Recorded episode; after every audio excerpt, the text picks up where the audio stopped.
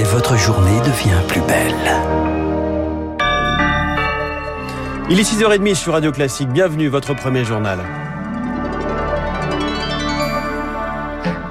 La matinale de Radio Classique avec François Geffrier.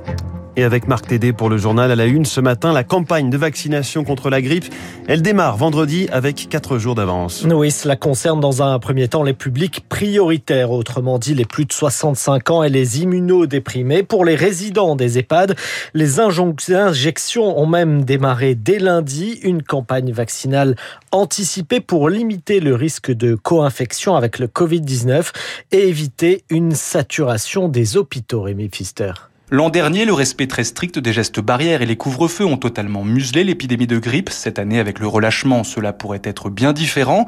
L'urgence d'une bonne couverture vaccinale avant l'hiver est donc primordiale, selon Philippe Bessé, président de la Fédération des pharmacies de France. On repère des résurgences de virus et donc il faut euh, que les, euh, les personnes fragiles se fassent vacciner aussi contre la grippe. Et par ailleurs, euh, ça tombe plutôt bien puisque la, Haute Autorité de Santé nous a recommandé de vacciner les troisièmes doses de vaccin Covid en même temps que la vaccination antigrippale. Donc cette euh, campagne se passe au, bon moment pour éviter euh, ces maladies qui vont devenir malheureusement récurrentes. D'autant que pour l'instant, on ignore tout de ce que la cohabitation de la grippe et du Covid pourrait avoir comme conséquence. Christian Rabot, infectiologue au CHU de Nancy. C'est assez rare hein, d'être infecté par deux virus respiratoires en même temps. C'est pas du tout habituel. Après, on peut, on pourrait avoir l'un puis l'autre sur un organisme fatigué déjà par l'un. Il peut avoir moins d'anticorps que d'habitude et donc être plus enclin à faire la grippe. 18 millions de doses du vaccin grippal sont déjà disponibles en France. L'objectif, c'est de vacciner avant décembre au moins 15 millions de personnes de plus de 65 ans ou Explication signée Rémi Pfister. Toujours au chapitre sanitaire, le nombre de tests anti-Covid est en chute libre depuis la fin de la gratuité totale vendredi dernier. Santé publique France a enregistré un repli de 45% en une semaine et sur le terrain, le porte-parole de l'Union des syndicats de pharmaciens d'officine, Gilles Bonnefond, constate cette baisse et il s'en inquiète surtout à cette période de l'année. Cette décision euh, de communication sur le non-remboursement tombe très mal. Au moment où on rentre sur l'automne et où il faut euh, vérifier que quand on a une pathologie diverse, ce ne soit pas la Covid. Donc ça tombe très très mal.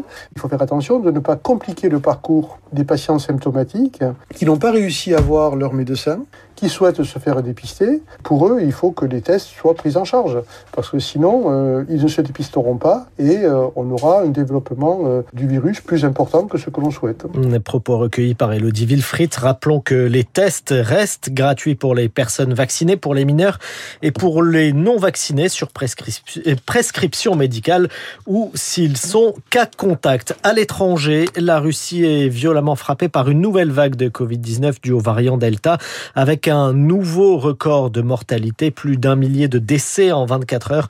À Moscou, les plus de 60 ans devront d'ailleurs se confiner dès le 25 octobre.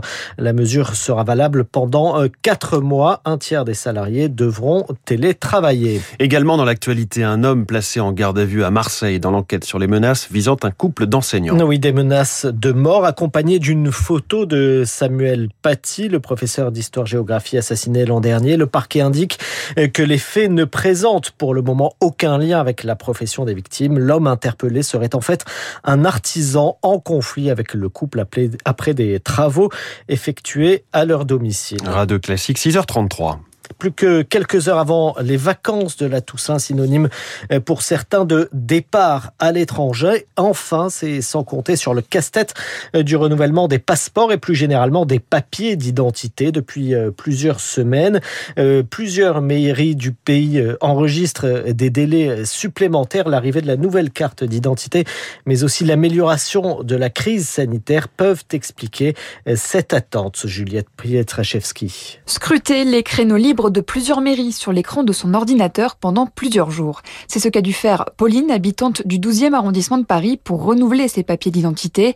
Elle doit désormais attendre deux mois pour son premier rendez-vous, ce qui l'inquiète. J'essaie de refaire mon passeport et j'ai un voyage prévu en mars 2022, donc euh, il faut absolument euh, qu'il soit refait. J'ai commencé à m'y prendre fin août pour le refaire et j'ai un pré-rendez-vous qu'en novembre. Je me suis quand même pris six mois à l'avance, ce qui paraît énorme.